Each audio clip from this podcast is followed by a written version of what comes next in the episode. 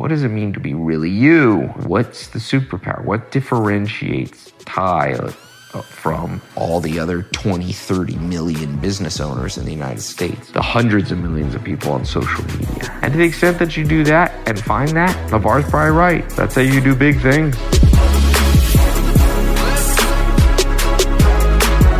While I'm getting ready to go to bed, I thought I would leave a quick diary style conversation with you. A little talk. I used to do these, I haven't done one in a while, but just what's on my mind in the world and life and Bitcoin and business and personal and struggles and successes.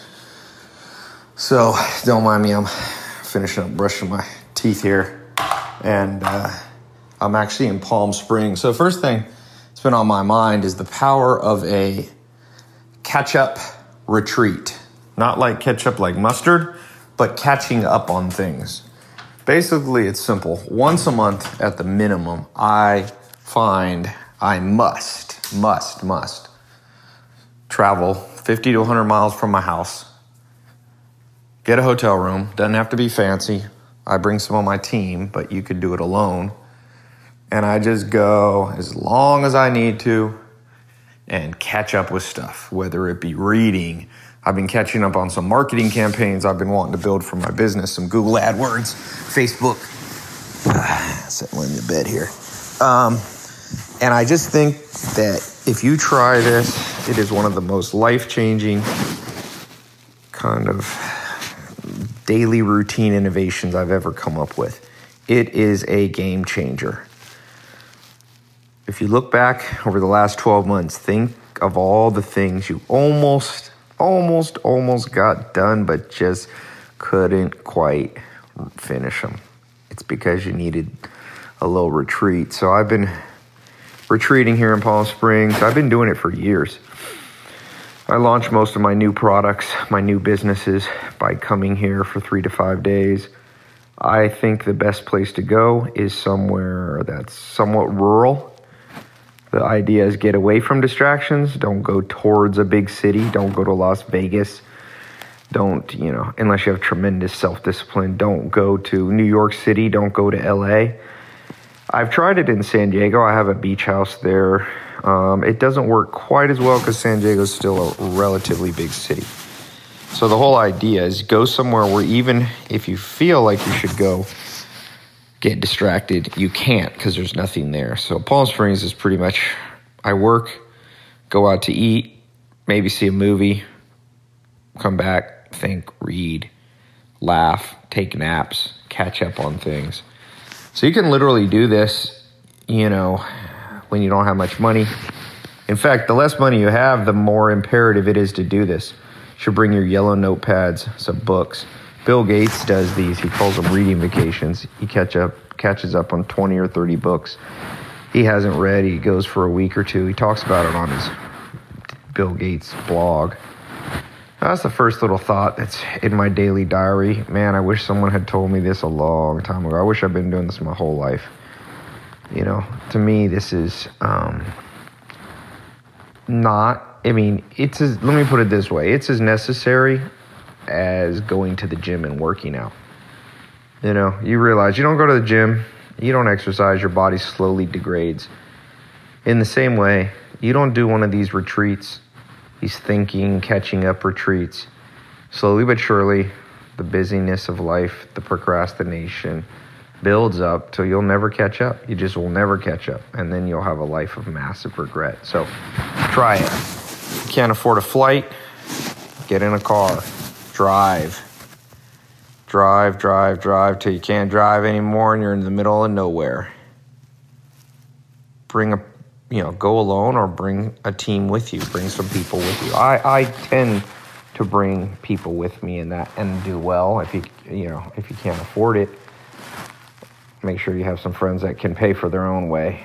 Um, I, you know, if you have a business, if you're an entrepreneur, it's usually tax deductible take some of the key people in your team that you've kind of been losing touch with, bring them with you. It could be a bonding experience. You can do some fun stuff. You can go hiking. You can, you know, there's just so much to do. But it's insane how much I get done. And I usually go anywhere from two days to this trip will be almost six days, five to five days. Uh, left Friday, plan to get back Wednesday or Thursday. So that's the first thing on my mind. I'd say the second thing is on my mind. I posted a tweet and I said, laziness. This is what kills most of our hopes and dreams. Some form of it, whether it comes from procrastination, the anxiety that builds up when we procrastinate, which is just a different variation on, on laziness.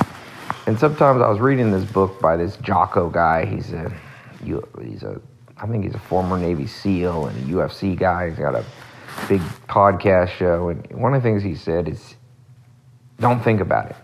You got something to do, and it's hard to do. Just go. Just get up. Don't think about the pain. When you start thinking about the pain, you start procrastinating. Just become somewhat. I hate to use the word robot because it's kind of a negative connotation, but sometimes that's what you have to be." And it reminded me of this saying when I used to live at the Amish. Um, there was a guy named Jake Martin, and I want to see if I can find this um, quote he told me. I'm going to read it to you in, in German. So it says, uh, this is a dialect that the Amish speak. Frisch ans Werk und sei mir nicht, Arbeit ist die erste Pflicht. Fange du nur mittig an, frisch gewagt is halt getan. And that means fresh to work and don't hesitate. Work is your first duty. Go out with zeal. Before you know, you're halfway done. And the key to remember there is just beginning of the day, just do the hard thing. Don't hesitate. It's your duty to do what you got to do. Just get excited, jump into it. One of the simplest ways to take this German and translate it into a few words is when you have something hard to do, jump into it, and the next thing you know, you're almost done. And that's really the way to deal with laziness, procrastination. And that kind of ties in with these trips that I go on that are somewhat, you know, avoidance of lady, laziness, avoidance of having in your back of your head, oh, I should have finished that book. Oh, I need to take a nap. Oh, I need to work out more. Oh, I need to launch that, you know, new business idea. Oh, I need to do some changes on my website. Like all those things that you have in life. And I know, you know, you might have a different situation from me. You might have kids and this, and then bring them with you, you know, if that's possible. If not, find a way. And it, like this saying says in the Amish German, you know, it's your duty. That that's maybe how laziness is overcome. Just go, you know what? I don't feel like doing this, but it's kind of like my duty. So anyway, that's a random thought I've been thinking about. the third thing I've been thinking about is one of the things about procrastination.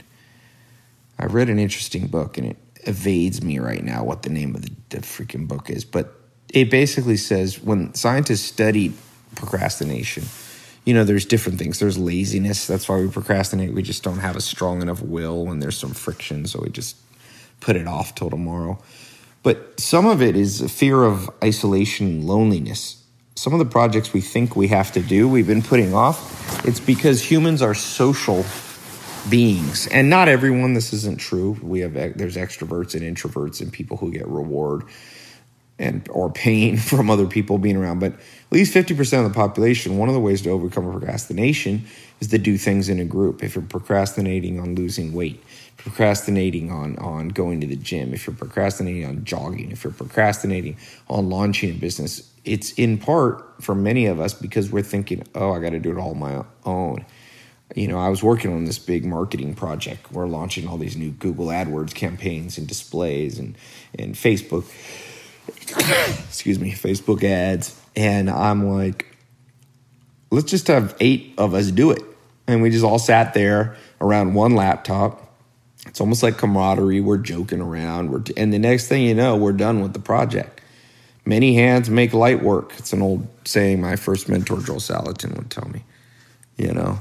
So, one of the ways to overcome laziness, regret, procrastination, I guess maybe that's what this whole talk is about didn't mean it that way, but you know, first practical tip: take a business or a, I should say, a catching up retreat. Second thing is see things as your duty. That doesn't have to feel good and just jump into them without thinking. The third thing is if that still doesn't work, try doing it in the old good old buddy system. Build a business with somebody else, you know. You got you got to need to do some repairs in your house and you've been putting it off, invite a buddy to do it with you. There is power in social groups. There's motivation in the proper social structure. You know, structure your friendships, structure your business. There's a lot of power. Off subject, I just launched, or changing the subject, I should say. I just, this is, I guess, is number four point of this talk. I just launched a new podcast radio show.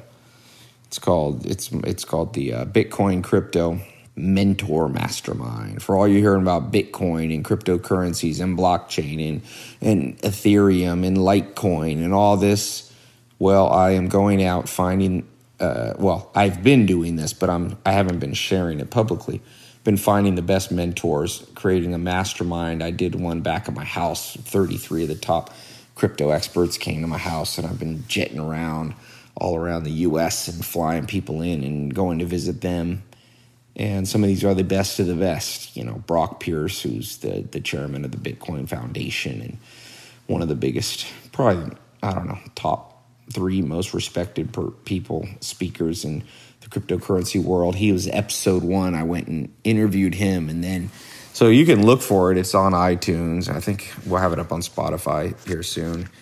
But it's a fascinating world. This Bitcoin blockchain, by the way, it's a lot bigger than Bitcoin. I just tweeted just now. Litecoin, which is one of the you know top five biggest coins, is has jumped from you know it's basically gone up from 90 to let me look at what it is right now actually so i can give you the exact it's crazy i mean the money that's being made right now i had a buddy who told me he's a trader and he's been trading he made 400 uh, sorry, he made 4.5 million dollars this week trading. Okay, Litecoin was at 90 some and now Litecoin's at 307 right now. It's insane. In under a week, it's gone up from $95 to 307. So you want to be learning about this if people are wondering if it's a bubble, if it's this. It's probably it may be in a bubble, but these new forms of currency, which are not US dollars, they're not euros, they're not gold, they're not silver, they're electronic. You could almost, Brock told me in, in my first interview with him that think of these things a little bit like virtual or digital, I should say, gold. You know, they're stores of value and they can be traded, and there's a limited amount of Bitcoin. And depending on which other currency you look, there's about 2,000 other currencies uh, besides Bitcoin. The largest are Ethereum and Litecoin and Bitcoin Cash. But you want to learn about these things. For those of you who are skeptical, you still want to learn about it. you know, and remember, everything goes in a bubble. It doesn't mean it's a scam. Real estate bubbled in 2008. The internet was in a bubble in the late 1990s, early 2000s. Uh, these are inevitable but they do not necessarily mean they're the demise of these things. So never be the first or last to learn about a new idea. That's what Allan Nation used to tell me. You don't want to be the first because sometimes then you're wasting your your you know time on things that'll never catch on. But you don't want to be the last. Cryptocurrency has been around for solid almost 10 years. So you're not early, you're not late. I asked Brock, do you think it's too too early to get into I'm sorry, too late to get into Bitcoin and cryptocurrencies? And he said, Well, I don't think so, but it might be too early. So if anything, we're probably early. So anyway, that's been on my mind. Go check out my my uh, subscribe and listen to that. I'm bringing in the best people that are mentoring me, and I'm sharing with you. A lot of these guys are secretive. They're very hard to get. Some of them made hundreds of millions, if not billions, of dollars in the last year or so. They're not highly motivated to go out and share this stuff, but I'm calling in favors. Be like, yeah, would you mind? You know, and so it's pretty cool stuff. It's very interesting. So if you're interested in Bitcoin and cryptocurrencies and want to learn how to make money with Bitcoin, I'm opening up a brand new Bitcoin Crypto Academy for you. Crypto is starting to fundamentally change everything from currencies to the very structure behind the internet. And if you don't understand it, you will be left behind. Remember, if you had put $100 into Bitcoin in 2010, you would have over $100 million right now. I don't want you to miss out on the coming opportunities offered by Bitcoin in the cryptocurrency space. So I brought in the best experts in the game, the people that are teaching me and training me, and I'm going to share that with you because it's not too late to understand Bitcoin and cryptocurrencies and the blockchain and to make money with it. So, to sign up for my new Bitcoin Crypto Academy and learn how to invest, how to make money in this new exciting space, I'm going to open up room for a few of you to have early access to the new online mentor mastermind. So, go to tailopez.com slash Bitcoin podcast to learn more. So, I'm testing the mastermind. So, I'm just going to let a few of you in at a low price and uh, it's already filling up quickly. So if you want to get in, I'll let a few of you in. So go to tailopez.com slash Bitcoin podcast, all one word. tailopez.com slash Bitcoin podcast. If the course is closed, when you get to the page, put in your name in the waiting list. You missed out on the first round. Uh, and if you see it, welcome to the group. Glad you didn't procrastinate. Okay, back to the show. I think I'll, I'll close with this thing marketing. Whether you're an employee, an entrepreneur, unemployed, whatever you are, teenager, want to grow your social media, you need to understand and learn marketing. Allan Nation, you know, I speak on him a lot. My, my really my second mentor. He was the mentor of my first mentor, Joel Salatin. And Allan Nation was this guy that I met who mentored Joel Salatin. And he unfortunately died. I would have loved to have had him on my shows. Almost the most fascinating guy I've ever talked to, even to this day.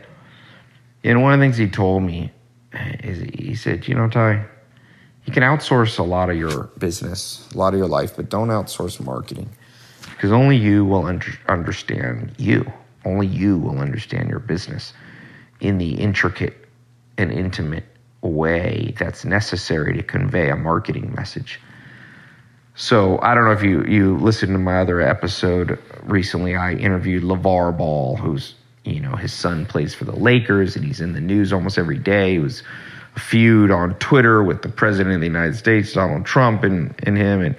And uh, I interviewed him actually twice at one game, and one at halftime and one after the game. And it was funny, actually. Well, side note, the Lakers got mad and they they basically made a new rule for the whole stadium that you're no longer allowed to interview LeVar Ball in the family room because I was in the family room where all the players and family go. And they got super pissed because LeVar Ball gets a lot of attention. And so they literally, the next day, it was the first thing I saw on Twitter news. Lakers outlaw interviews in the family room of the Staples Center. And I'm like, oh my God, that's because of me. I was hoping they didn't mention my name and go because Tai was interviewing. I'm like, because I love the Lakers. I know Jeanie Buss, the owner, and I was like, please don't get me kicked out of the stadium. I love basketball. But anyway, they weren't apparently mad at me. They were just mad at LeVar. But when I interviewed him, I said, you know, LeVar, people say I'm a great marketer, but I think you're better than me. And he said, really? And I said, yeah. I mean, your name's all over the place you don't even really use social media like I do. I use it more as a professional, you know, as a full time. You're, and he's like, well, he was. I was very impressed. I have to say, LeVar Ball. I will tell you this: be very careful of judging people without personal interaction.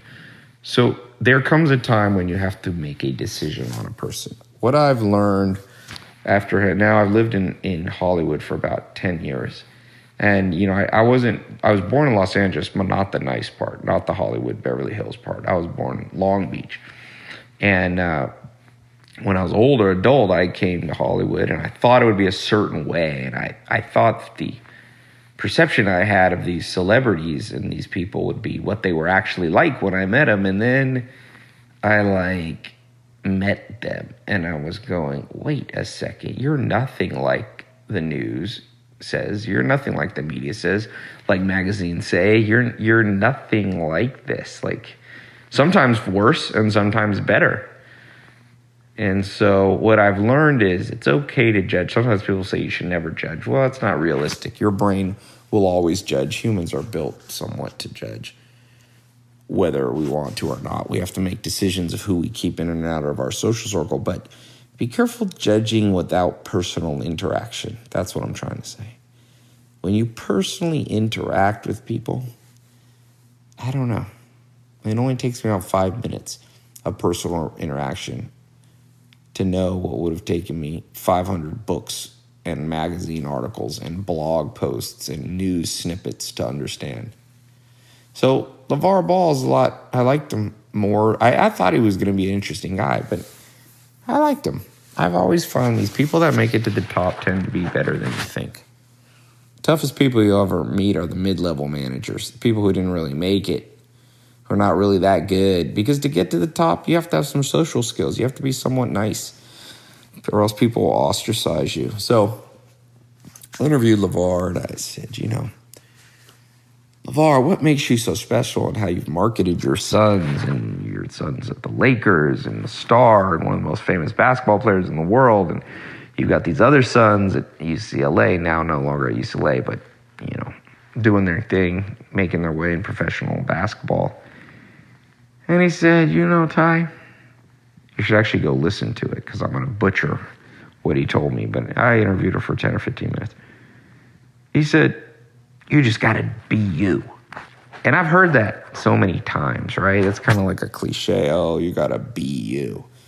Like, what does that even mean? Like, oh, you got to be you. And then I, I go,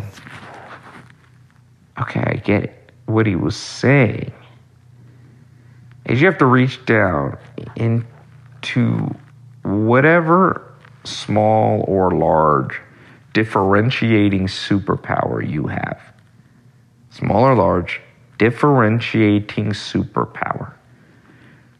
And that's you. And you got to ride that as far as you can go. That's what you market. So at least that's what I took it. I, I, that, I'm reading between the lines. He didn't say those exact words, so I don't want to put words in his mouth. But that's the meaning that I got from it in the sense that it's like, okay, Tai, if you listen to VAR and you want to be better at marketing your ideas and products and your social media and your business enterprises, what does it mean to be really you? What's the superpower? What differentiates Tai uh, from all the other 20, 30 million business owners in the United States, the hundreds of millions of people on social media? And to the extent that you do that and find that, LeVar's probably right. That's how you do big things. The trick is a lot of us go, well, I don't have a superpower. Well, theoretically, that could be a superpower. There's a lot of power in being an everyday, ordinary person because people connect with everyday, ordinary because most people consider themselves ordinary. So even that can be a marketing angle. You know, if you're selling your consulting services, if you're selling your social media marketing agency services, if you're doing e commerce and making money online, yeah, just say, I'm an everyday ordinary person who learned how to do social media. And I empathize with you, Mr. Dentist, because you don't want some huge agency that's going to charge you $50,000 a month to do their social media marketing. You want somebody who is laid back, yet competent, an everyday, ordinary person you can connect with that actually cares about your business and growing your business.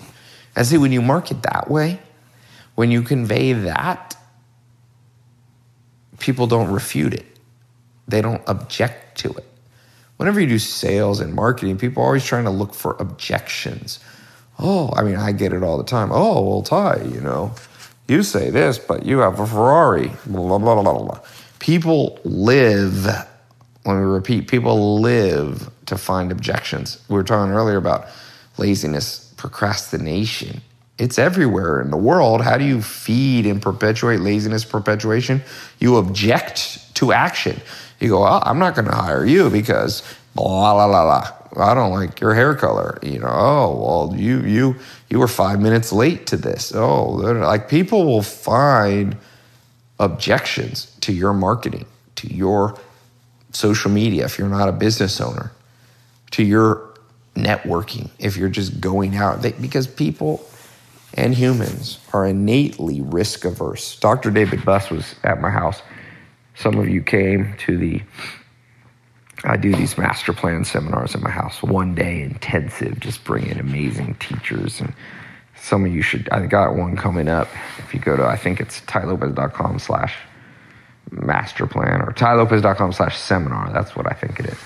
Anyway, if you go there, you can sign up for one. They're at my house, actually open at my house. And I brought Dr. David Buss all the way from Austin, Texas. And he's this, you know, you hear me talk a lot about him. He's like premier evolutionary psychologist almost in history, most respected former professor of at Harvard. And we were talking about, you know, humans are stubborn, humans are risk averse.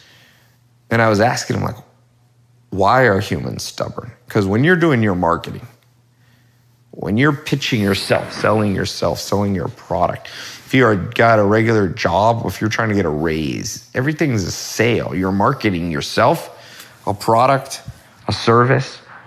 You know, you're marketing your talent, something. You will get a job at McDonald's. You, you got to market yourself to get that job. That's what a resume is. A resume is like, oh, this is me marketing myself on a piece of paper. Read it real quick. And what he said was, the reason, because I, I, stubbornness is a big problem. I'll do another talk on stubbornness one day, but stubbornness is really, in some ways, the root of even procrastination and laziness. And you can break stubbornness into what I call the four S's, you know. So you have self importance, pride, you have sensitivity, where we don't like anyone to tell us what to do because we have sensitive emotions and everything hurts our feelings. And then you have you know, sensuality, which is we sometimes are stubborn because we're addicted to things, whether it be alcohol or food or, you know, these are addictions. So I put them under the third one of, of, of uh, you know, the S. And those are somewhat, those are all, if you think of every problem in your life, it's rooted basically in stubbornness. And even you could call laziness under sensuality because wanting to feel good and just lay on the couch all day. That's a sensual, physical feeling you have. It's not like mentally it's hard to go to the gym, it's physically hard. So I was asking him, it's like, why are humans stubborn? Why do we have these things? He goes, well, at some point in our life, a certain strategy that we took worked. And we think it'll always work. So maybe there's a time in your life, you know, where you were proud and it worked out for you. You stood up for yourself. Somebody told you you were wrong. You said, No, I'm not. You were self important. No, I am important. And it worked out. It was, you were correct. And that happened to you eight years ago. And now every time somebody tries to correct you, oh, no, you know, oh, what do you mean? Like, and I'm not saying you, I'm just speaking to a group, us humans. And if you think about the things that have held you back in life, it's often rooted in that. A strategy that worked long ago, but as Bruce Lee said, you have to become like water and adapt to the cup. You have to adapt to every day. There's a day when you need to be lazy. There, I've seen people working too hard sometimes they're literally their adrenal glands are getting burnt out. If they did a saliva test, they're just burning themselves into the ground. And I'm like, why aren't you taking a nap? And they're like, no, no, no, I gotta go, go, go. And I know why, because years ago, it worked to never take a nap. Because at that time in your life, it was a successful strategy because you were extra busy and needed it. And so now you think that's the permanent state you should be in, but it's not. You have to be like water and adapt. And that's for me and you to understand. But when you do your marketing, you're dealing with the stubbornness of the world. And the world is not so easily convinced by some little talk that I'm giving before I go to bed. so your marketing has to fight the stubbornness and what scientists call risk aversion. People don't want to change. If they've always been buying Tide detergent, they don't want to change to your laundry soap. If they've always been buying their, you know, food from, Chip- well, Chipotle is probably not a good example because people will get motivated if the food makes you sick. Like Chipotle had this big food poisoning scandal. So, even uh, there is one thing that will motivate people to change and not be stubborn food sick, food poisoning. that'll, that'll convince you. But anyway, your marketing, like LaVar Ball said, if it comes from this superpower place, this deep, deep, deep rooted sense of what uniquely differentiates you, that sometimes is enough to make humans drop their stubbornness, to drop their aversion to risk, and to say yes to whatever you're trying to sell. Don't forget that. You're fighting an uphill battle, and that's why marketing is for smart people. And you must be smart whether you have a job and you're just going to market yourself for a raise, whether you're launching a new business and you need investors or business partners, whether you're dating and you want to find the best possible person to date, that's marketing. Don't think these Tinder profiles aren't people marketing. Men and women are ain't putting their worst picture up. They're putting their best one. That's marketing. But it's got to be deeper than that. And LaVar Ball is somebody that's pierced through and actually spoken to enough people. About 100 million people know his name, and that's hard to do. So, anyway, I guess this is the end of the diary for today. Thanks for being a subscriber to the show. Check out my new show, the Bitcoin one. Trust me, even if it sounds stupid to you, learn, watch and learn what's going on always. Be hyper curious. The hyper curious do a lot of badass things. They do a lot in this world. They change the world, they innovate. It's the curious that inherit the world. So, all right, talk to you later. I gotta go to bed.